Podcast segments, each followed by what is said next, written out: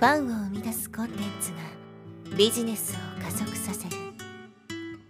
アポロオフィシャルポッドキャスト。超ブログ思考。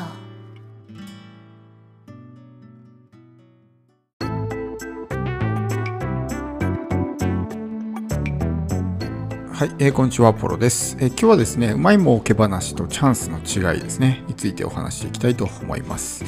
えー、うまくいく人、うまくいかない人、によってこのうまい儲け話に飛びつくのかもしくはチャンスに飛びつくのかっていうのが変わってくるわけですね。まあ、えー、うまくいく人はチャンスに、えー、チャンスをつかむしうまくいかない人は、えー、うまい儲け話をつかんで騙されるということですね。例えば、えー、自分がどっかのね、え部屋の中にいて2つ天井からこう紐がぶら下がっていてどちらかを引っ張ればまあ、え正解どちらかを引っ張ると不正解みたいな状態があった時にですね成功する人っていうのはその正解の方のね紐を引っ張るわけです。でうまくいかない人っていうのはその失敗する方のですね紐を引っ張ってしまうということですね。イメージとしてはそんな感じです。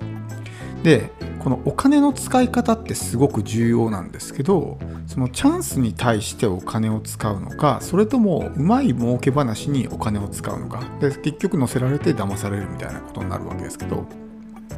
ここが大きくね、え違うわけですよ。でこのチャンスって何なのかってことねうまい儲け話と何が違うのかってことを僕なりにですね考えてみたんですけどチャンスって自分が変わるきっかけだと思うんですね。でうまい儲け話で単純にそのお金が儲かるかどうかっていう視点だけなんですよ。例えばこういう投資をすればねこれぐらいのリターンが得られますみたいなのって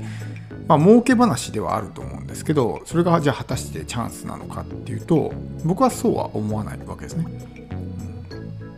ピンチはチャンスっていうふうにねそういう言葉ありますけどピンチになはある意味ねチャンスでもあるんですよっていう言葉じゃないですか。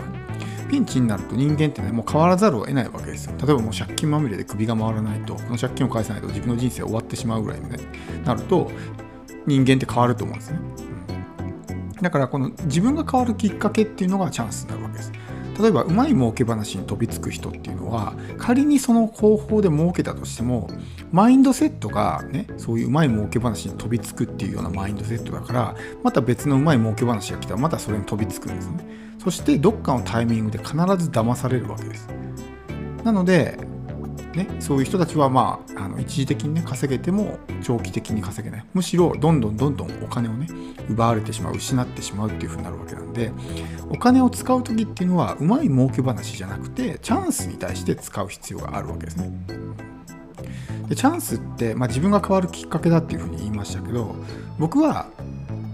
自己投資だと思うんですね。例えば2つですね商品が売っていて1つは、ねえー、たった、えー、30日間1日 5, 5分作業するだけで月収100万稼げますみたいなものがうまい儲け話ですよ。分かりやすく、でもう1個がその例えばマーケティングの知識が身につきますとかねコピーライティングの知識が身につきますとかそういう教材ですね。あるいはコンサルティングでもいいですよ。その1日5分作業するだけ30日100万っていうものと、例えばじゃあコンサルティングが両方とも100万円で売られていた場合ですね。成功する人っていうのはコンサルティングとかねあるいはそのまあ自己投資ですね。学びに対して100万を使うわけです。でうまくいかない人っていうのはその、ね、簡単に稼げますってものに対して100万使ってしまうわけですね。でそこが大きくまあ分かれてしまうわけですよ。自己投資をすればもちろんね100%そのえ成果が得られるかって言ったらその確証はない。もちろん本人次第なんで自分が頑張ればね成果は出るとは思うんですけどただ間違いなく成長できるんですよね。そこで経験したことっていう。のはでもそういうまあ儲け話みたいなのを飛びつく人っていうのは成長がないので結局また同じようなことを繰り返してしまうということですよね。だから本当にここがですね大きくまあ分かれ道になるわけですね。チャンスをつかむのかうまい儲け話に、まあ、飛びついて騙されるのかっていう。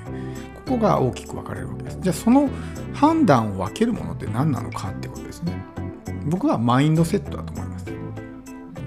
どういうマインドセットを持っているかによってどっちを選ぶのかっていうのは決まるわけですよ。楽して稼ぎたいっていう人は間違いなく楽して稼げますってものに飛びつくわけですね。うん、でそのちゃんとね自分を磨いて成長させて少しずつね成功していくんだっていう考えの人はそういうものには飛びつかないわけですね。むしろうさんくさいからそういうのが出た時点でも絶対にこれは嫌だって言ってまあ、えー、むしろ遠ざけてしまうわけです。そうではなくて自分自身が成長することが大事なんだっていうふうに思ってるからそういうまあ自己投資ですね。学びとかそういうものに対してはお金を使うわけです。ここをしっかりとですねあの整えておかないとマインドセットが整ってないと結局そういうものに飛びついちゃうわけですよ。でまあその後どうなるかっていうのはねなんとなく想像はつくと思うんですけどだからこそやっぱり一番最初にやるべきことはマインドセットを整えるってことですね。マインドセットってやっぱそんなに簡単に変わるものじゃないから、まあ、少しずつね変えていく必要があるわけですけどやっぱりそういうのって自分自身のレベルをね上げていくことが必要になるわけですね。要するに学びに対してお金を投資すると。でそういう学びの場に行くとですねもちろんそこで得た知識とかもそうだし考え方とかもね学べますよね。そういううまくいってる人の考え方を学んで自分の考え方も変わっていくっていうのもあるしそこに来ている人たちが同じように意識の高い人たちだったらその人たちに影響されて自分の考え方も変わっていくというふうになるわけです。なのでまず最初にですね自分のマインドセットを整える。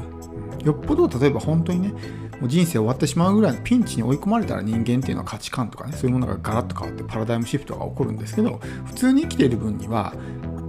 人間って基本的にね自分の価値観を変えたいなんていうふうには思ってないんですよ。ほとんどの人っていうのは。だからそれを意識的に変えていかないと変わらないわけですね。価値観が変わらないと行動パターンも変わらないんですよ。同じ価値観を持っている限り同じ行動パターン同じ選択をしてしまうので同じような結果になってしまう。のでまず最初にマインドセットを変えていくっていうのがすごく重要になるわけですね。だからチャンスをね掴みましょうっていうふうに言われた時にチャンスっていう言葉の定義を考えるんですよね、うん、おそらくそのうまくいかない人たちっていうのはチャンスイコールうまい儲け話みたいな風に定義づけしてるわけですよ。だからそういうオファーとかそういうものが来たらこれだって言ってそれに飛びつくわけですよ。でも結局そういうもの蓋開けてみるとまあ大抵ね騙されるみたいなパターンが多いのでそうではなくて例えばこういう学びの場がありますとかって、ね、なった時にどうですかって言われてあじゃあそれ参加しますって言ってね参加する。それがチャンスをつかむってことだと思うんですよ。でそれをきっかけに、ねえー、人生が変わっていったりとかするわけですね。僕もそういうものに対してすごくいっぱいお金を使ってコンサルティングとか100万円とかね投資しましたけどやっぱそういうことをしたことによってや大きくね飛躍したわけですよ。ブレイクスルーが起こったわけです。何十万とかって商品がねボコボコ売れるようになったりとか。したのもやっぱりそういうとこに投資をしたからこそ得られた結果だなっていうふうに僕も思うのでやっぱり何に飛びつくのか。普通の人たちっていうのは、まあ、ちょっと言い方悪いですけど普通の人たちっていうのはそういうものに対してお金を使わないわけですよ。ね、目先の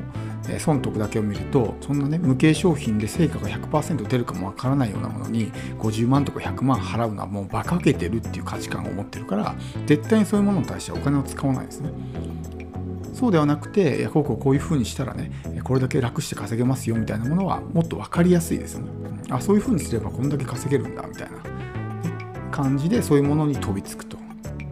いう風になってしまうことになるんで、やっぱり本当にね、えー、チャンスの定義づけ何がチャンスなのかそしてチャンスが来た時にそれをつかめるのかってことですね、うん、チャンスがつかめない人っていうのはチャンスが来てるのにそれをつかみに行こうとしないんですよ、うん、せっかくそういうね自分の人生が大きく変わるオファーがあるにもかかわらずもったいないとかね、えー、そういうふうに考えて逃してしまう。そして一度逃げたチャンスっていうのは二度と戻ってこないのでもうずっとチャンスをねこう見送ってるような状態ですよ。目の前をこう何ていうんですか車が通り過ぎていくような状態通り過ぎていってああ行っちゃったみたいな。もう追いかけても遅いっていうね風になってしまうんでやっぱりどのタイミングでどういうものにこうお金を使うのかとか時間を使うのかっていうことを考えないとそこがね大きく分かれるわけですよ。うまくいく人うまくいかない人っていうのは。うまくいく人っていうのはそういうね選択が